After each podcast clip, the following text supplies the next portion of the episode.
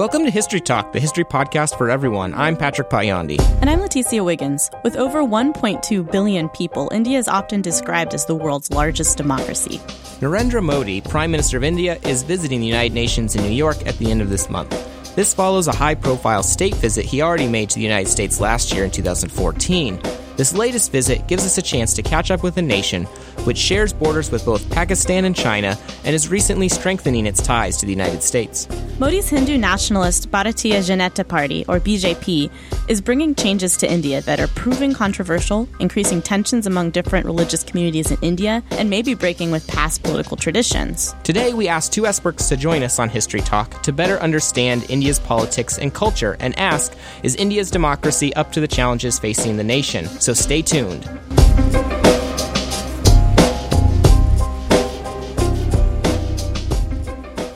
Hello, I'm Wendy Singer. I'm a professor of Indian history and I study modern India. I teach at Kenyon College.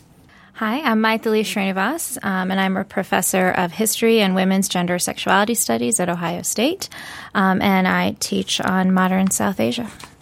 Wonderful. Thank you both for joining us today. We really appreciate it. Um, so, we'd like to start off with talking a little bit about India as the world's largest democracy. Does Prime Minister Modi and his BJP represent a genuine change of direction in Indian politics and the nature of its democracy?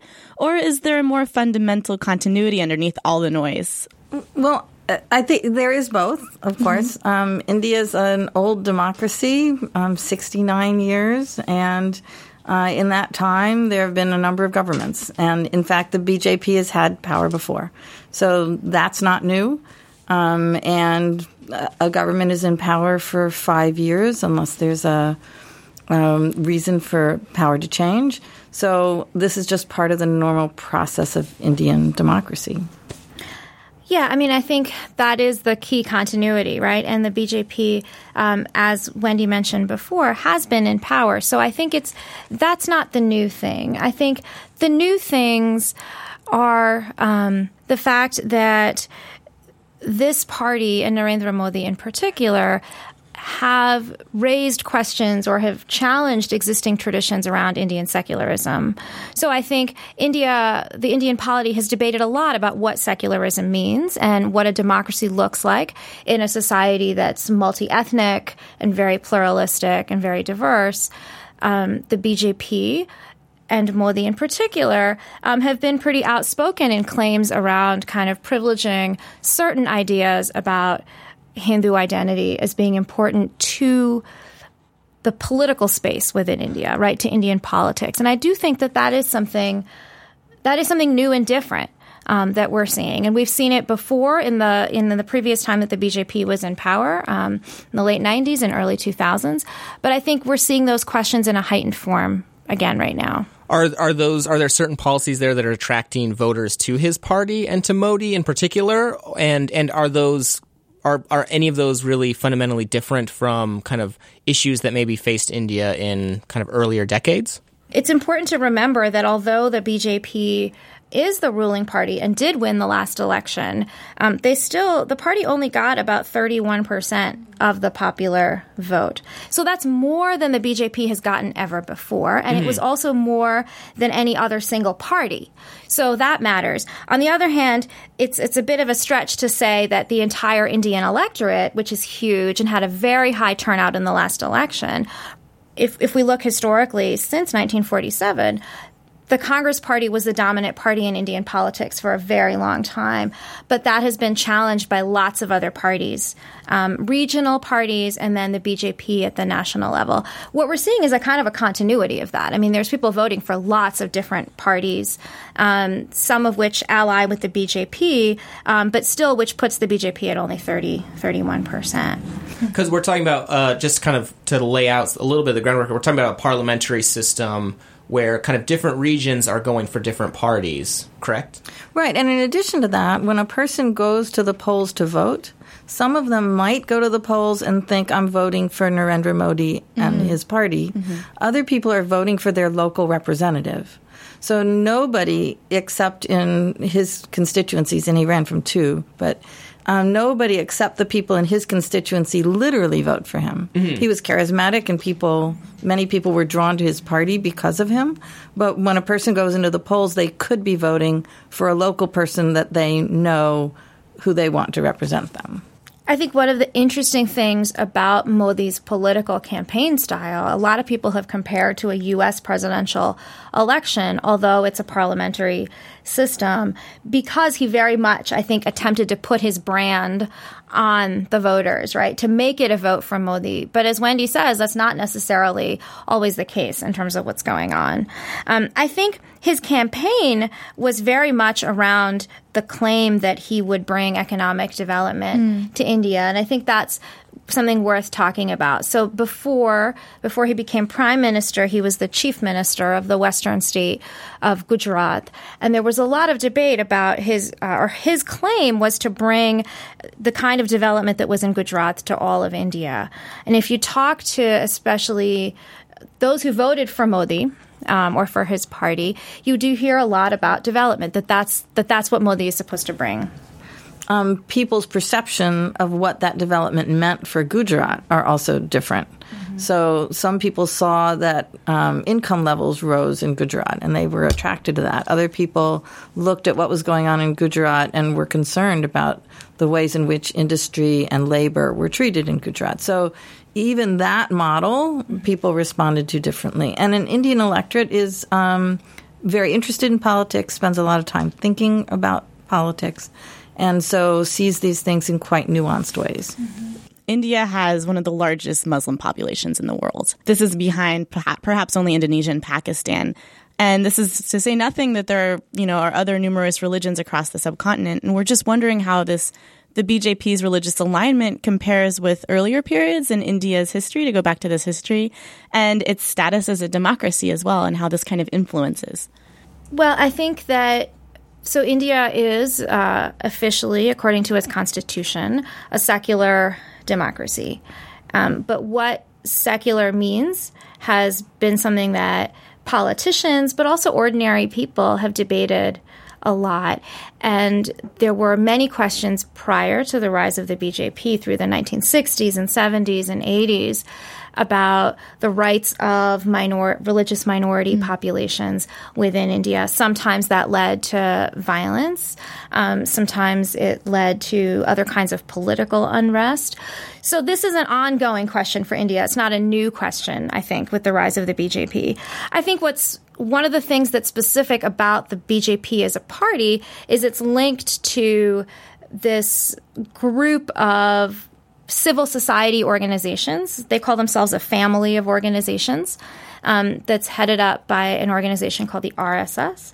Um, so, not to give you too many little acronyms here, um, but an organization like the RSS, of which Modi was a member, has stated pretty clearly that it, it, sort of disagrees with existing notions of Indian secularism to argue that India is essentially um, a Hindu place. And you know, I would I would argue that that, that to, to make that claim means erasing a lot of the history of plurality mm. and diversity in the present and in the historical past. I think one of the other things that's going on in India um, around the questions of you know what's different about Modi mm. is this uh, or the BJP is this real attempt to kind of rewrite Indian history to erase plurality. So as a historian, like this is something that bothers me immensely in India. And that's what a lot of scholars and intellectuals right now in India and, and ordinary folks are debating about, right? What does it mean to be a plural society? Is India truly a Hindu society in the way that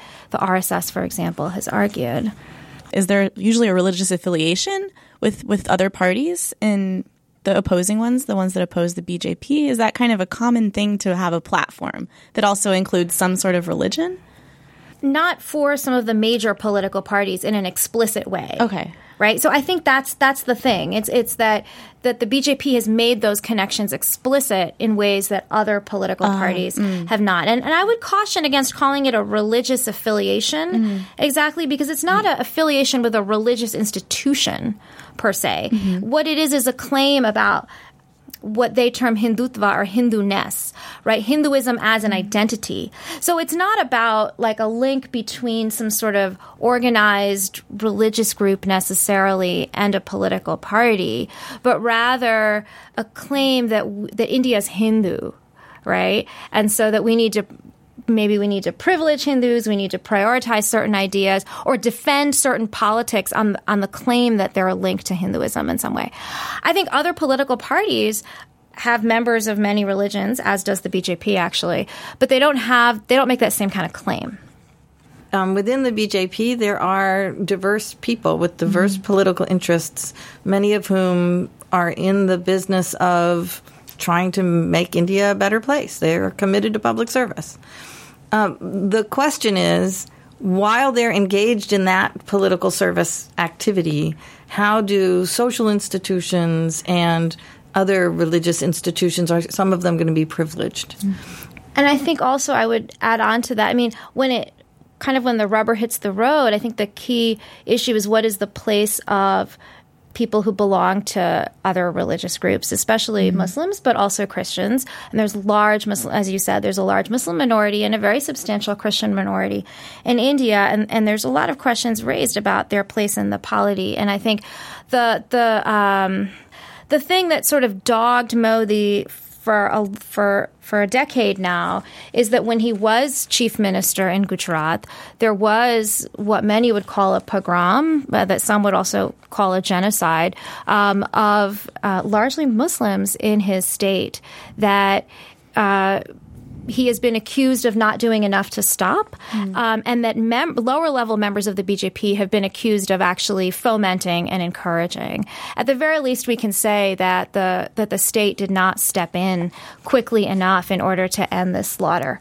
So this this was in 2002, right? So this is the question that has dogged Modi for some time, and that for some time prevented him from getting a visa to the United States. For mm. example, he was blocked. That's the principle. So the principle is that if you are the government in power, you have a responsibility for law and order, for um, the daily workings of government, for development, for education, for health. You have all those responsibilities. So at that moment, what was the government doing? Mm-hmm. Um, so either they're complicit or responsible. And mm-hmm. um, he was um, exonerated from being complicit but still government's responsibility is to protect its citizens. At that local level, when you go to cast your vote for kind of your local representative, do you feel like religion is a driving factor for folks when they go to cast their ballot, or is it more often for those kind of quote unquote secular concerns? Or do you think it's probably a mixture of them? Right. In a diverse population, different people bring different things to the table. And so when you go in to cast your vote, um, in some cases, I mean, this is what I found interesting in looking at who was running in different constituencies. In some cases, it was the same person who had run on a different party before. mm. So um, when a voter's going in, they may not be thinking about the larger ideology. They might be thinking about what is going to bring something to my district. Mm. I want development here or I want a hospital here, I want education here, I want something. And so um, they may not be thinking in this larger terms. Other people there are strong advocates for the ideology of the BJP. So all of that was happening at the same time. Moving on to a couple other major issues that have kind of dogged India for some time are both environmental issues as well as population issues. And so, when did the environment and population become concerns for the country?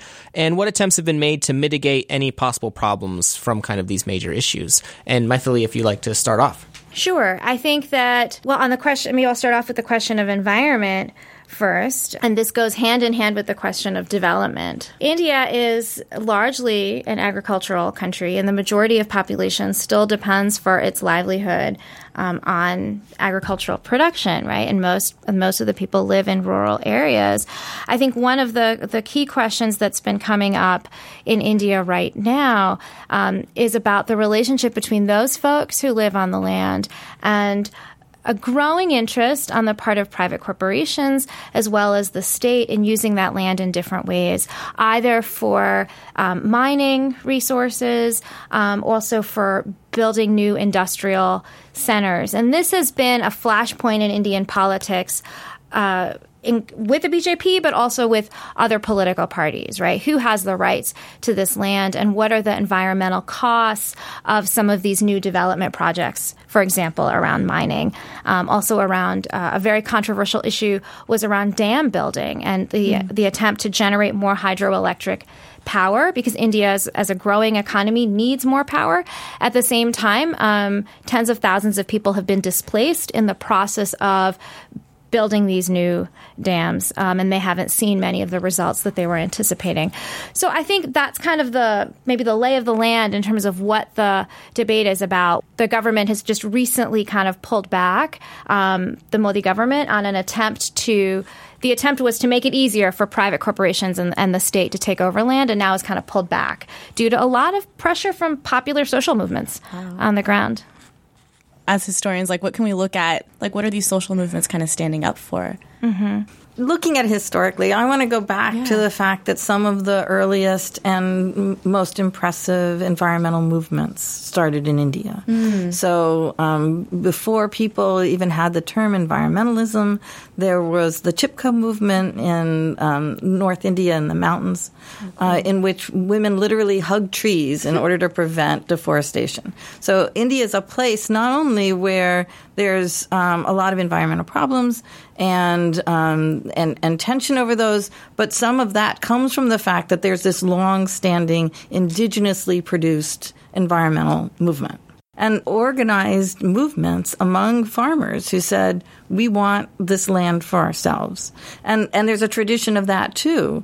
Um, e- even during the last government, when um, uh, Tata, the car company, wanted to build um, these new nano cars, which are very small, cheap cars, in rural Bengal. And the government said, here is some land that you could have at low tax rates. And the farmers on those lands said, even if you pay us for the land, we can't eat that money. We want to grow food that we feel is more reliable. And ultimately, they prevailed. Now, of course, the plant moved to Gujarat India is tackling the issues of environmentalism in complicated terms that have to do with their history of public protest. In India, the idea of public protest is an important way to get your position across to the government. Um, so, using that tradition and uh, understandings about the land that might be different for farmers um, in order to advance different environmental agendas. And still, in the contemporary world, there are problems of pollution and it, both pollution in terms of air pollution and in terms of industrial pollution that have to be contended with.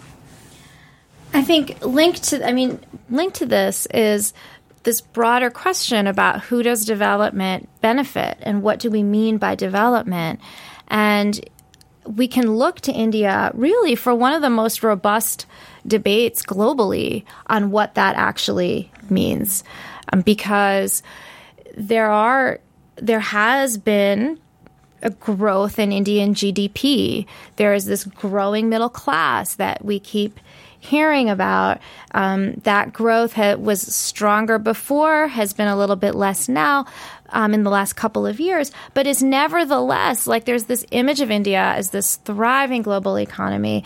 And there's a lot of people who have who have gained wealth from this process. But there's a lot of, of folks who have also uh, seen losses, and in the worst cases, seen the loss of their land and therefore their livelihoods, who have pushed back with these really massive social movements to make a claim about a different kind of development. So we can, in a way, I often argue to my students, right, if we really want to look at what is the global debate about development right now, India is one of the places that's that's trying to answer that that question, you know, to make to, to have economic growth in a way that's sustainable um, and that's just for all of the people who live on the land.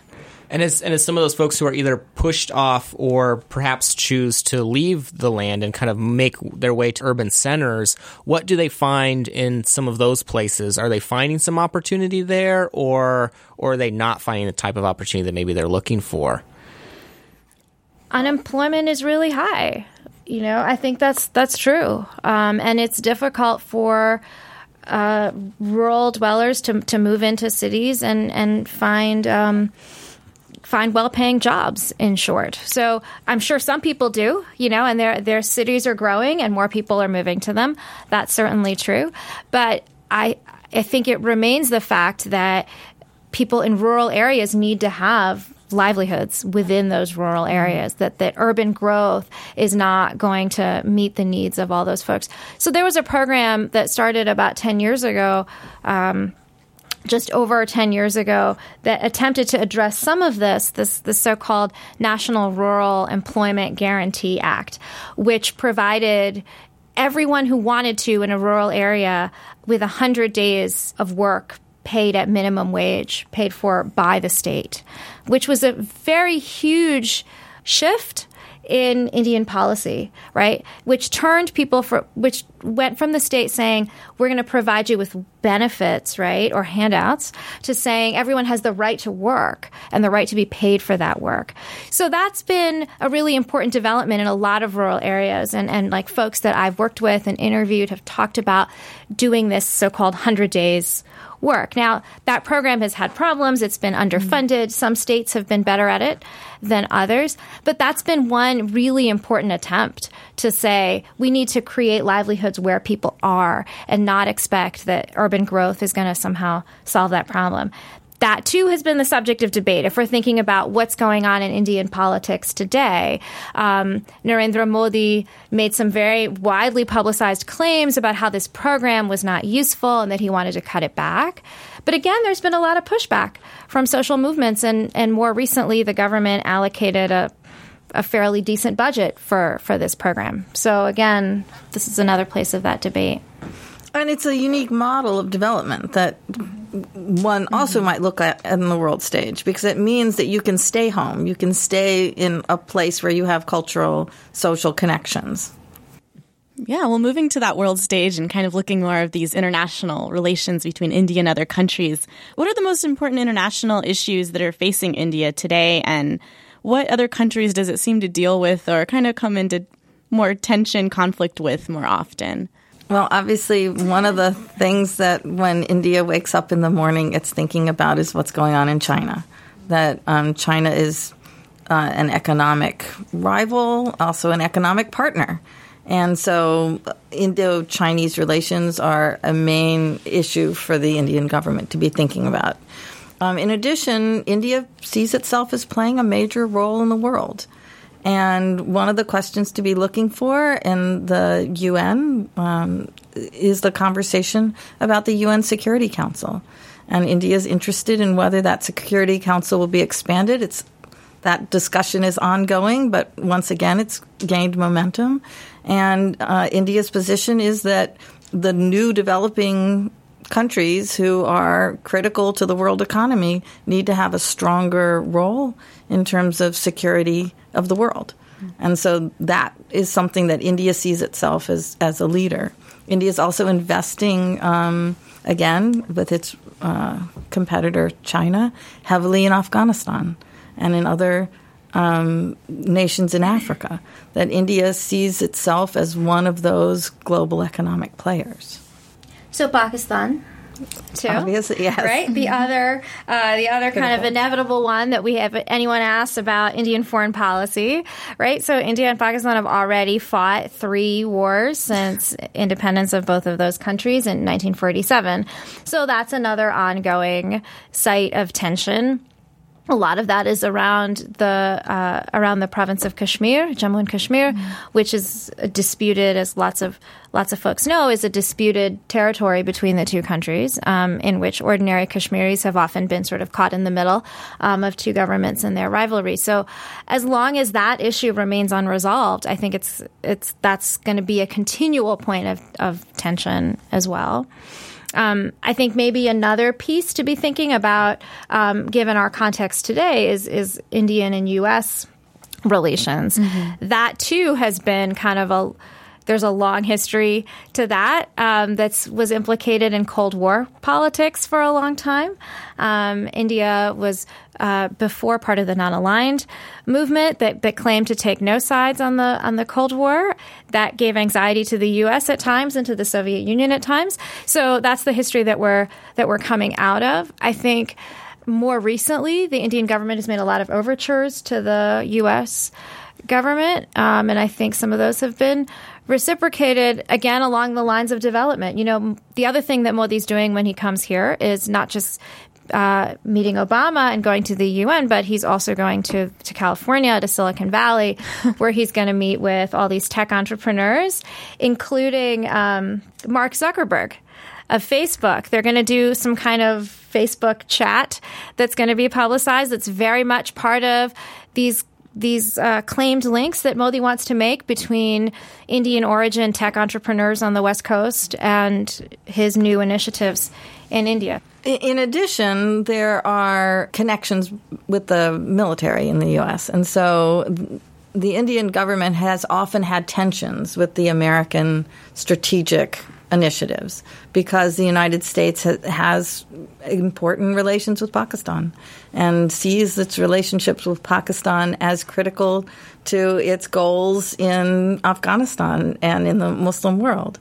And so that creates an inherent tension between India and the United States. Who uh, is concerned about the machinery and weapons and military support that the U.S. gives to Pakistan?